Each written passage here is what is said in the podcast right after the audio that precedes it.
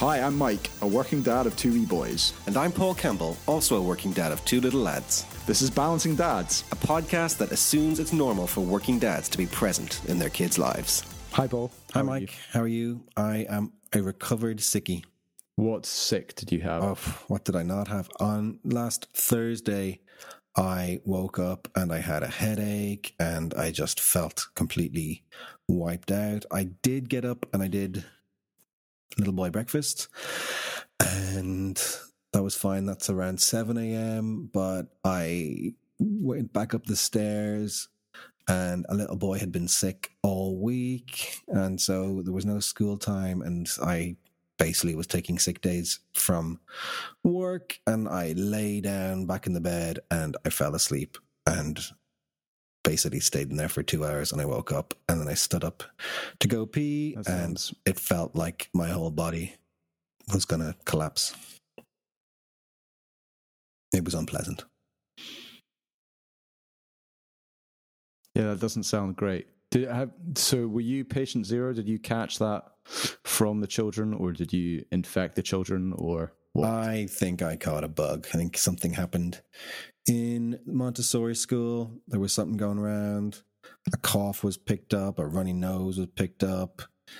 Then bad went to worse. So he he had a, issues over the weekend, and then we sent him to school, Montessori school, on Monday. And oh dear, then he, I got a call in the afternoon to say he hadn't eaten his lunch and he was very dopey.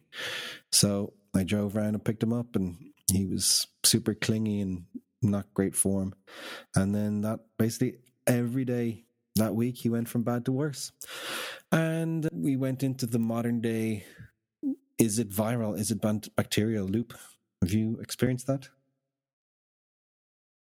Yeah, it's it's always fun. We just I don't know, like the treatment for everything appears to be Calpol. it's, it's modern medicine is a miracle, isn't it? Just like give them painkillers. yeah, pretty much. Well, I think Calpol being paracetamol based helps reduce the temperature and yes, stuff as exactly. well. So that's that's the fun that we have. Um, yeah, we've had a similar sort of, I guess, week and a bit where two year old was ill and off nursery for most of last week, and then got back this week, but it's still. I mean, he's coughing a lot, but he's a bit sort of under the weather, but he's kind of fine enough to be at nursery. And then four month old is now like just struggling with a cough and just making really, really oh, sad no. noises all the time as if he's like some sort of dying hamster or something. I don't know. And yeah, everyone is feeling very sorry for themselves. I'm sitting at a wooden desk and I'm clinging onto it for dear life. Our six month old just smiled through. Uh, Three year old got sick, wife got sick, I got sick. Three year old just smiled through the whole week, took his bottle, took his breakfast, just kind of laddie dad the whole way through. It was amazing. Yeah. Oh wow, that's that's the dream. What do you do at the moment when you have a child who is sick and cannot go to nursery or whatever? I yeah. guess both our wives are at home at the moment anyway. But when you just had the one and when you were both working, what's the the situation when you get that dreaded yeah. call from the well? It was easier for us because up until April this year, we had Granny and Granddad down the road, and Granny was more or less available at a pinch to do child minding and did indeed was kind of full time child child minding for the first while we were living there. So that wasn't uh, that was manageable. This last week, it, it felt a lot more real. Uh, three year old plus six month old, it's a handful to look after, and my wife wasn't really super into the idea of doing it all herself. So we, uh, well, I, collectively, we put in place informal policy at Tito that if your kid's sick, take the time off to look after them. So it's equivalent to a sick day of your own. So on Monday, I kind of came off early, and then Tuesday, it transpired that uh, little boy couldn't go to school. So what was I going to do? I couldn't leave him. We don't like we don't have on call babysitting, let alone the ability to pay for that. So I just stayed home and we had to do things during the day. We had to look after a very, very lackluster kid. And it was a, it was full time, two parents, two kids, childminding for, for four days. And apart from the practicality of it, the emotional drain of a kid not getting better and then a wife getting sick and then me getting sick, it's just, it, everything felt like it was falling apart. Yep. I feel that. So one of the things that helped us deal with it this time a little bit better, perhaps, is we just went with uh, the two-year-old. That he normally he gets about half an hour of TV, if that kind of a day. And then at the weekend, if he's been really, really kind of busy and running around all morning and seems like physically exhausted and just kind of sitting in one place, then we might let him watch a bit more. But when he was sick, he just didn't want to move And he just wanted to sit on the sofa and lie there. So I may as well watch some TV and film and stuff. So I think he got through Cars 2 and 3 and Finding Dory and The Animals, which is any of the BBC natural documentary, oh, David nice. Attenborough type things, where you have to find find the animals and fast forward through the boring bits with plants or beautiful vistas or animals that are not very interesting and find more big bad wolves, which is what a coyote is, and such like. Excellent. Yeah, lot, we we we sat through a lot of shows. We uh, we, we try to limit screen time. I, it's it's a bit difficult for me because you can end up very hypocritical, and we are mm, to a large degree con- consumers of television and televised products, and we sit and watch an awful lot of stuff. And so we're not exactly good role models for limiting screen time, particularly with phones. So it would be my opinion that if we were to to limit screen time on philosophical terms for our kids, then we should be held to the same standards. And I think that screen time is important. And i think that you can for there's a lot of things that can be learned in screen time and there's a lot of feeding of an imagination that that happens. So not altogether against screen time but yeah sick sicky screen time is extreme screen time. That little boy was he watched a lot I mean, with screen time, my two year old's not quite at this stage yet. But the thing I always got frustrated about screen time when I was younger which I want to try and enforce a bit more when he's a bit older, is the difference between passive and active screen time. So, I mean, you and I both work in technology, and if you're sitting at a desk, kind of writing code for something which makes a bunch of other people's lives easier, it, it feels a little bit puerile to refer to that as screen time. Sure. It is technically screen time, but you know what I mean. The difference between that and watching somewhat educational TV content versus watching, say, advertising that we've touched on in the past. I feel that all this stuff, it's kind of a spectrum and kind of thinking about, well, how can you get that stuff to be the most perhaps interesting yeah. or productive screen time. But then I, I, don't think there's anything wrong with as well. Like one of the podcasts my wife listens to kind of says there's no sense being, well, every minute they watch the, the screen, you need to be sitting there watching them with them. Because sometimes screen time is actually really useful for you need to make dinner and in in my two year old's case, if he figures out that he's getting pasta that day, we'll go pasta, pasta, pasta, pasta, pasta continuously for half an hour, or he can just watch some TV and like chill out. And you feel like it's actually nicer for everyone involved for there to be a period of relaxation where someone can watch screen time and the other person can use the facilities to actually make some food yeah. rather than it being a, a battle, I suppose. There are those fantasies of family moments that you wish could last forever that we one of the things i put on so i try to mix it between youtube which we've discussed before which is on the whole pretty mindless although th- there are some great channels out there that i think are wonderfully uh, educational and entertaining. Youtube and then uh, netflix or other on demand or tv which is shows cartoons like things that we love and then other tv stuff and, and the big tv as opposed to the the small screen or the ipad or whatever the computer. But I I noticed that on demand on the TV was the Junior Bake Off, and I thought that maybe this would resonate with the kid because we had done some baking. I was that was, and again, like I feel like if there's some screen time and then there's some hands-on team, time. I mean, he wasn't very into the baking, but he, he stirred some things and we made a little marble cake and and so we had done some baking. So I, I sat down with the bake off, and my wife sat down. The baby was there, and the four of us were in the room together watching the junior bake off, and Mm, three year old was interested maybe for about five minutes. And for those five minutes, my wife was just like, This is my idea of perfection. My family sitting around watching baking shows. but it wasn't quite enough to keep his interest. Yeah, no, it, it is not. if you can get that, that stage of unity with everyone together, is nice. I, I think that's the thing. I think it's just, and I, I guess that's the benefit both of us have with having kids that are I'm sure uh, you know certainly when they've both been sick. How did you deal with with work and sick time? Are you able to take time off?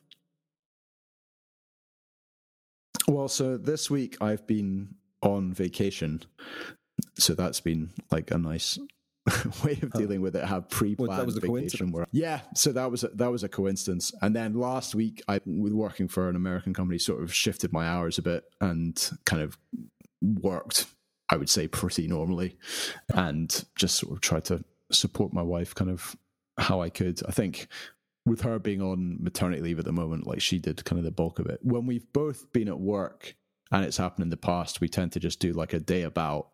And then our parents, if they are around and able to help, they do kind of like a day about as well. So generally, you can get about four days where you're each doing like only kind of one day every four. My employer has always been pretty good about stuff like that. I definitely think in future though it would be something I would be factoring in. You know, it's not obviously you don't plan for having right. taking time off for your kids being sick, but you know, if you were if I was in some early stage startup where everyone else was a twenty something single dude who didn't have any kids and didn't have any plans for having any for the foreseeable future, you know, if you're having to kind of take these days every so often.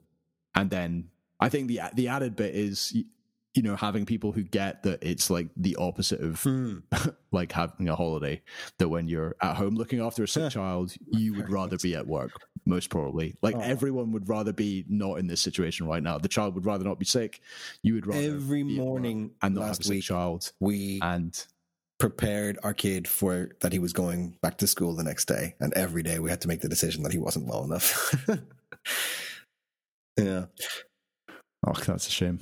I mean we we got we're actually kind of sort of had the other way around where like he on Monday because he seemed on Friday he was definitely not well enough, and then on Monday he, he was back. But I was convinced he was going to get sent home, and it was only by the end of the day when we're like, oh, oh, he's not been sent home for being too sick. Like that's kind of shocking. I mean, thankfully our our uh, nursery is just you know less than a five minute walk around the corner, so it's not really any bother if they if they send him home from that perspective. But yeah, no, it was very very nice that he kind of made it through the day, a little bit more wobbly than normal at a drop off, but things. So.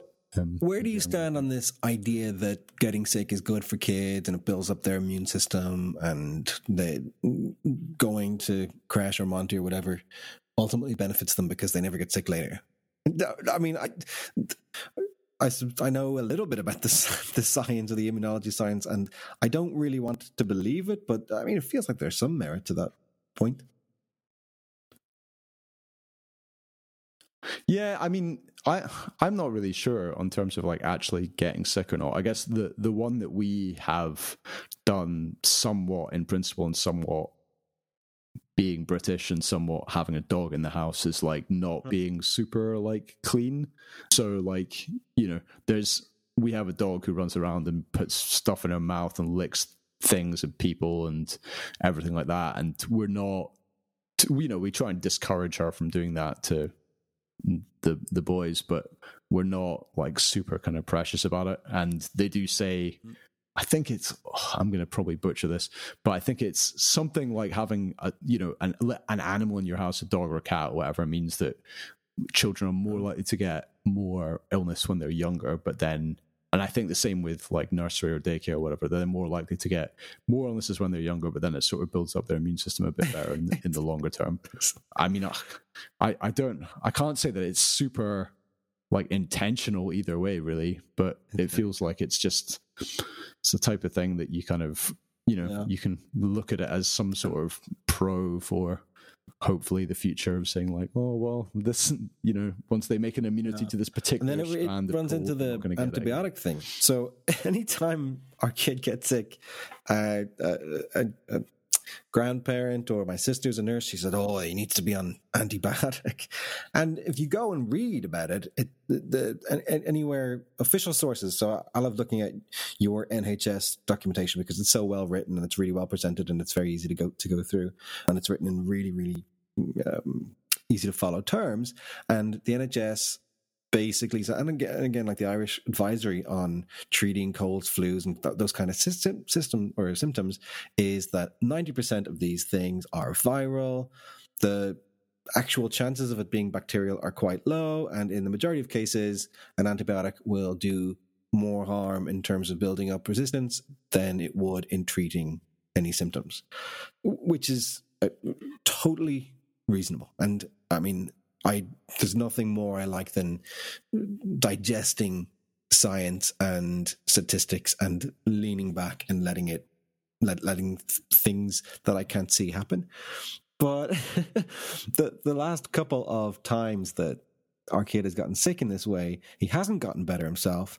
And I think this is now his fourth antibiotic.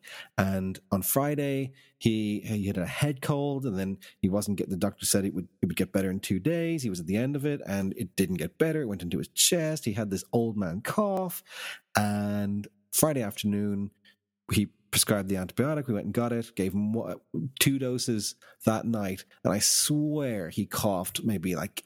60% less that night and, and was a different child going to bed and waking up the following morning.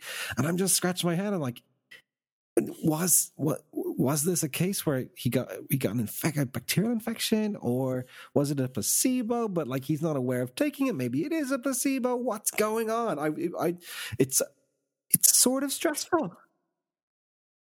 Okay. It seems to me like that. Yeah, I know what you mean. Because I, I mean, I think you're because antibiotics have been so overprescribed. You you get in a situation where, as you say, both you and medical professionals tend to assume it doesn't require antibiotics by default, and we. Yeah, we. I mean, we've had I think one or two cases where now two year old has ended up kind of in hospital and got prescribed antibiotics and then that's been the thing that has cleared it up like he had like i think a legit chest infection before thankfully this time round with him he so he had a bad habit that i think this is the first almost like bug like this where he's not had this where he would when he would get a bit sick lost his appetite which is fine and normal but then he would refuse to drink as well. And that's where like you know the doctors are like okay well you can not eat much we're talking about for a few days but if you're not drinking anything then that's where you need to go in and they'll potentially like iv or whatever. And they always manage to you know get him drugged up enough and give him sugar water such that he can get him drinking again. But it's always you know a bit stressful when you end up like actually in kind of the hospital. It, it's one of those funny things as well i find with with children in that you know as a kind of relatively active relatively kind of healthy 30 something dude with no real long-term health conditions. You know if you go to the doctor and you complain about something they're like pretty much like yeah whatever Whereas if if you have like any concerns about your children, I don't know how it is in Ireland, but in the UK at least, like you are taken Yeah. extremely seriously, and they will, you know, if anything, almost like over extend the kind of help to make sure that there's nothing wrong yeah. with your kind of child, and particularly when it's like a, a young baby or whatever, you know, you can pretty much go into the doctor and say like, I've just got a weird feeling, and they're acting a bit different, and they'll run like a barrel. I will say what you know there, without there are two strands to, to my thinking on that. And one is that recently in Ireland we've brought in um, free GP care for kids under six, and I think it's recently been extended to under eight. And so it's it's NHS equivalent for kids up to the point where we get, you get a prescription, you still have to pay for the prescription. So the antibiotic was 12 euro. In the income bracket, that the privileged income bracket that we are, like paying for a prescription is, is not a problem for me. But I have to say, I mean, the comfort and the convenience of having free childcare is amazing. But because it's limited to kids, our GPs aren't oversubscribed. So what we found living in the UK was that we would say, oh, we would call up and say, our kid's sick, could he be looked at? And they say, oh, the earliest appointment is next Thursday. And it's like, what? Eight days for an appointment? And if you pushed, you could get it in a different surgery, you go to urgent care or whatever. But so far, where we are, our our our GP surgery is 30 seconds walk away and we've had same day appointments three times in the last month at no cost to us. And it's just oh, it's just like in the same way as do you prescribe antibiotic or not is emotionally stressful. The comfort of knowing that you can go and have a doctor see your child and not have to pay for it is just it's over it's it's it's you can feel it in your soul and i just, I just I, there are so many ways like that in which society as a whole can help make people's or parents' lives better. And and that to me, that's just a palpable example of it. And it, it's a relatively new thing in Ireland, and I, I could not support the the the concept more. It's been so helpful. I mean, that sounds like a no-brainer for particularly for little kids. Um, thankfully, I mean, we've had better experiences with the NHS where whenever we've needed anything related to kind of sick children, it's been dealt with the same day. But again, I guess a, a funny thing I mean, most people in the UK don't really know this. I mean, most uh, there was seeing chat the other day that it's debatable whether politicians on the campaign trail know this. That there is, in some ways, there is no such thing as the the NHS. Huh. There is an NHS in England and Wales, and there's the NHS in Scotland, and they are separate and they are completely run by different institutions and you know they're managed differently and all the policies and procedures are they have i think some shared kind of almost like. But you, I mean, you effectively have a little bit ideologically aligned, both, devolved parliament, um, certainly with, with uh, a social democ- just a social democratic party leading it. It's unsurprising to hear that that, that yeah. system is yeah. is in place. Um, yeah, it works a bit better, and yeah, because they've they've started. I think I can't remember what the number is that you get kind of free a certain amount of free childcare when your kid is three years old over here now. I think it's maybe 20 or 30 hours a week from three plus. And again, you can debate the kind of tax cost and yada, yada, yada. But I mean, purely from a kind of policy perspective, it seems pretty amazing that you know the amount of free childcare you're kind of providing to parents and it just means that if you have families that can't afford to pay for nursery childcare that they can then potentially get back to work if they want to do that like two years earlier than they would do. I, I mean, I, waiting for school. I'm, I'm willing to be proven wrong by statistics or, or, studies, um, but it, I was always, uh, you know, the argument that resonated with me was look after your people. Preventative healthcare is is much more effective than than uh, re- reactive healthcare when things event- ultimately go wrong because you haven't looked after people from a young age.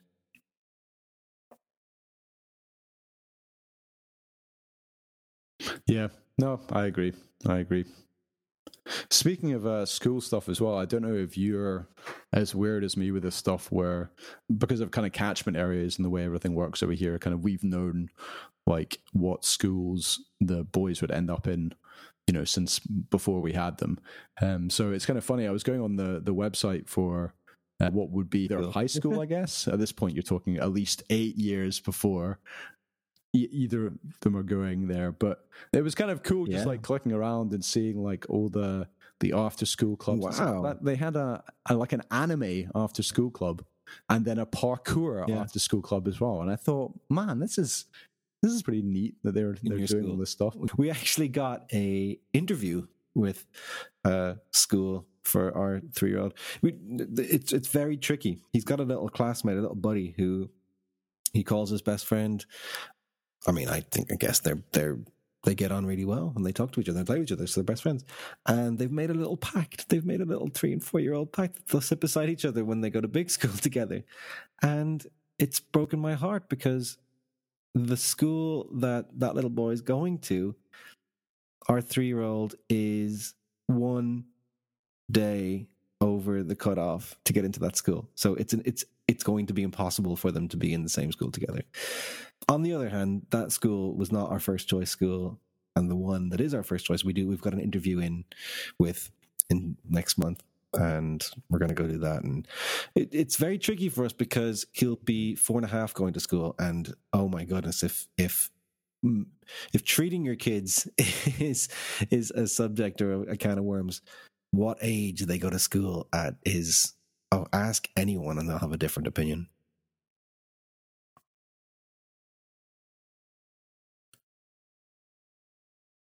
Yeah, that's. I mean, over here again, we don't have any sort of choice in that stuff. I mean, even the kind of local school thing, I don't think you have a choice. So our local state like school, what we would call state school, you basically are assigned. Yeah, so yeah, the state school is run by the state and it's public. Private. So in the UK parlance, public school is the fancy, fancy boarding schools like Eton, places like that. So yeah, it's all very confusing. But yeah, so the the local state school basically you are assigned there based on where you live and i think if you're right on the cusp between multiple or your kid has like special needs or whatever then i think you can sort of request to go to another one but it's it's more or less i think pre-decided for you which means you get the sure, inevitable yeah. thing where everyone kind of tries to move into the right areas with the right schools and stuff like that. But yeah, but it's it's kind of funny and, and nice in some ways that we don't have, I guess, friends down down south in, in the UK, like where you sort of, as you say, like trying to like choose between the schools or whatever. Um, although Edinburgh, the city I'm in, is unusual in some regard in we have 25% of kids here go to private schools um, so uh, like a, a, very very high proportion and it's kind of somewhat funny that my wife and i have sort of hmm. debated about this and i went to private school and don't want my kids to go there and she went to state school and would rather that they went to private school so right. we sort of settled in the middle and sort of lived in a place with a half decent state school nearby we've effectively had the decision made for us because we call them national schools and private schools but our choice is between so we, we can't he can't get into the national school because he's a day over the over the, over the limit or the day over the the day he ought to be. So he, he can't go there until he's five and a half. So that leaves the private school, which has a completely different cutoff day. so the, the cutoff in the national school is April and the private school is September. So he would be four and a half going to the private or five and a half going to the national school. So we just had the decision effectively made for us, which is uh, tricky. So the choice for us is the fee paying school and he can go next year or the national school and he would have to wait for an extra year. And at that point you're you're weighing up emotional readiness and intellectual readiness and you gotta make a decision. And yeah, it's it's not an easy one. To wrap up on a on a pleasant note, um, that's definitely something I've thought with two young children who were both crying and, and very upset and ill at the same time. I've it definitely made me think. I love them both very much, but I'm going to book a vasectomy in the next six months because I am not having number three. Wow. I am done, done, done with two. Thanks for listening to Balancing Dads. You can find us on Twitter at Balancing Dads and me at Mike McQuaid. You can find Paul on Twitter at PaulCA. Have a good week.